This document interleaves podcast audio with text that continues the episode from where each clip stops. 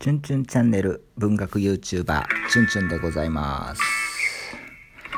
えー、っと今日も一人で話してみようかなということで音楽つけてみました。まあ音量の具合は分かりませんけれどもまあこんな感じで話していけたらなとは思います。今日の話はですねまあ私チュンチュンと申しましてですね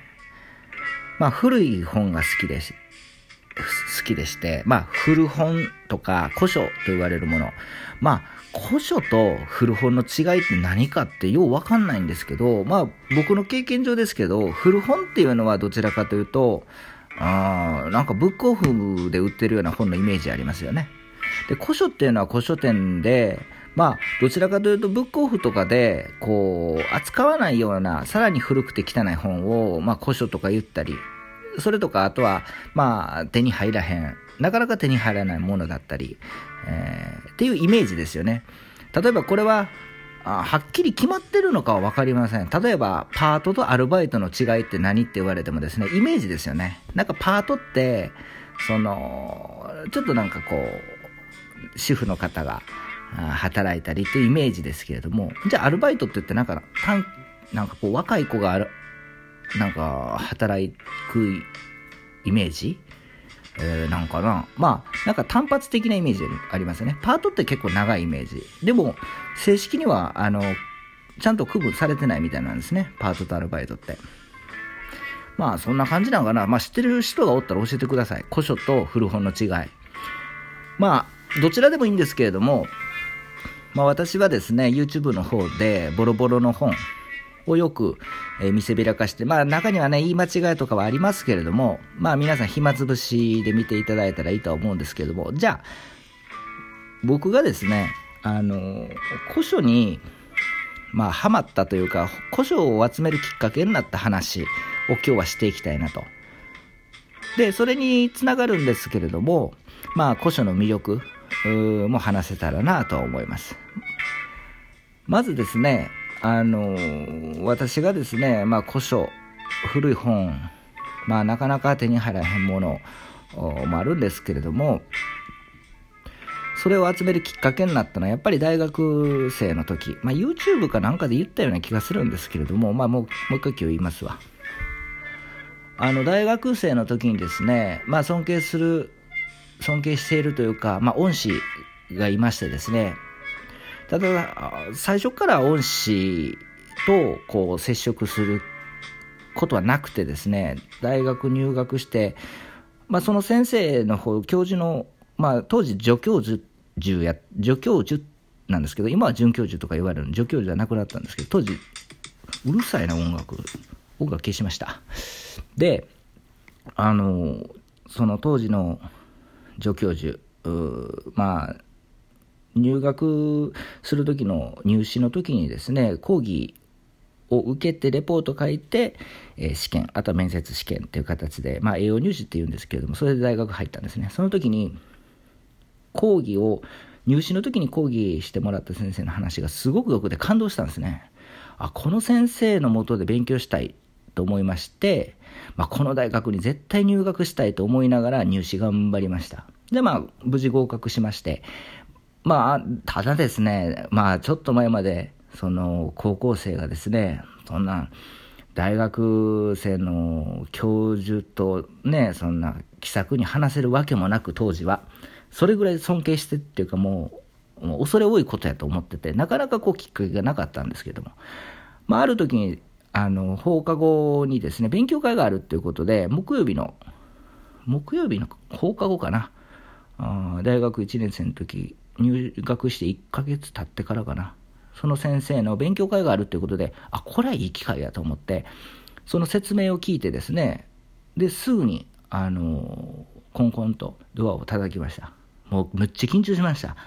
あの、でも、やっぱりその、その先生のもとで勉強したいと思って、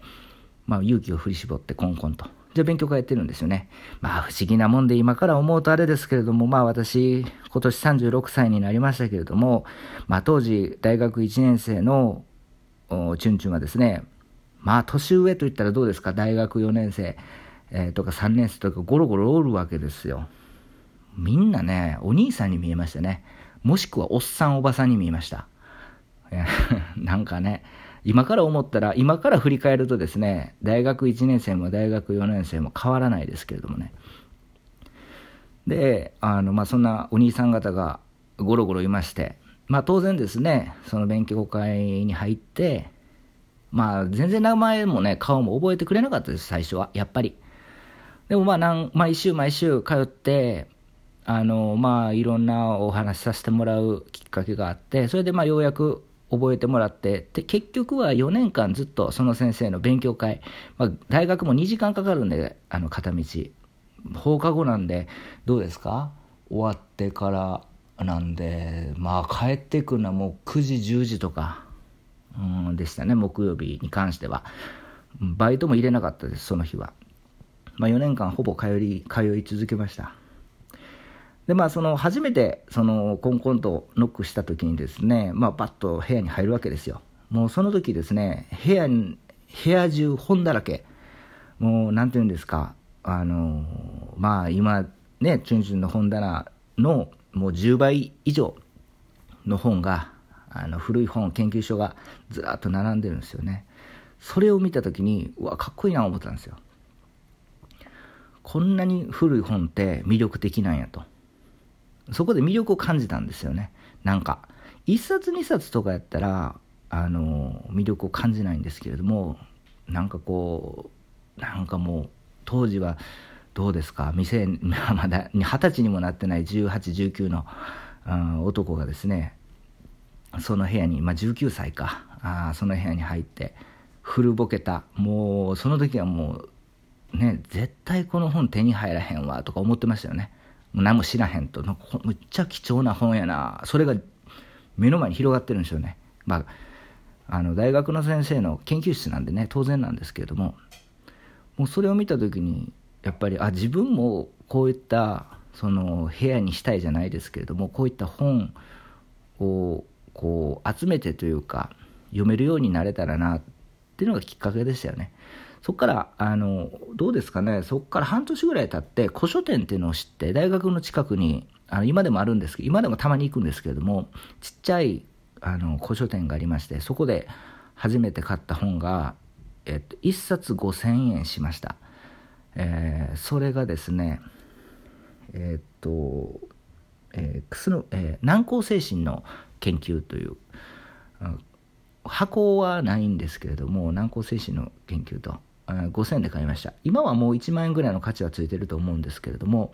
その本初めて買ったのがきっかけですね。今でもあります。YouTube でも YouTube でもちらっと見したかな。黒い本で。まあ1000ページぐらいの分厚さで。そう。あれが最初に買あれ最初に買いました。実はあの本っていうのがこう研究室に入って一番最初にこう椅子に座っパイプ椅子用意されまして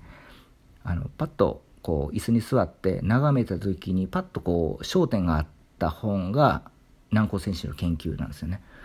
なので一番最初に買った古書が南高精神の研究って1000ページぐらいの2000ページかな？ちょっとまた見てきますけれども結構分厚い本でうんあの本初めて買いましたね。5000円出して。あこれやと思って。それがきっかけですよねそっからもう古い本特に研究所古い研究所は集めるようになりましたね。っていうのが古書との出会いですね。まあどうなんですかねもしあの時こうピカピカの綺麗な本ばっかりこう並べとってもあんまり魅力的に感じなかったと思います。私歴史専門なんでやっぱり古ぼけたこう古文書のような 古文書って言い過ぎですけれどもあのなんていうんですか貴重なこう資料っぽい 本たちっていうのがすごく魅力的でしたね。うん、なかなかそんな見るきっかけない、見る機会ないんでね。そこから自分のうちもですね、もう古書だらけになって今に至っております。まあそれが、あの、私と古書との出会いなんですけれども、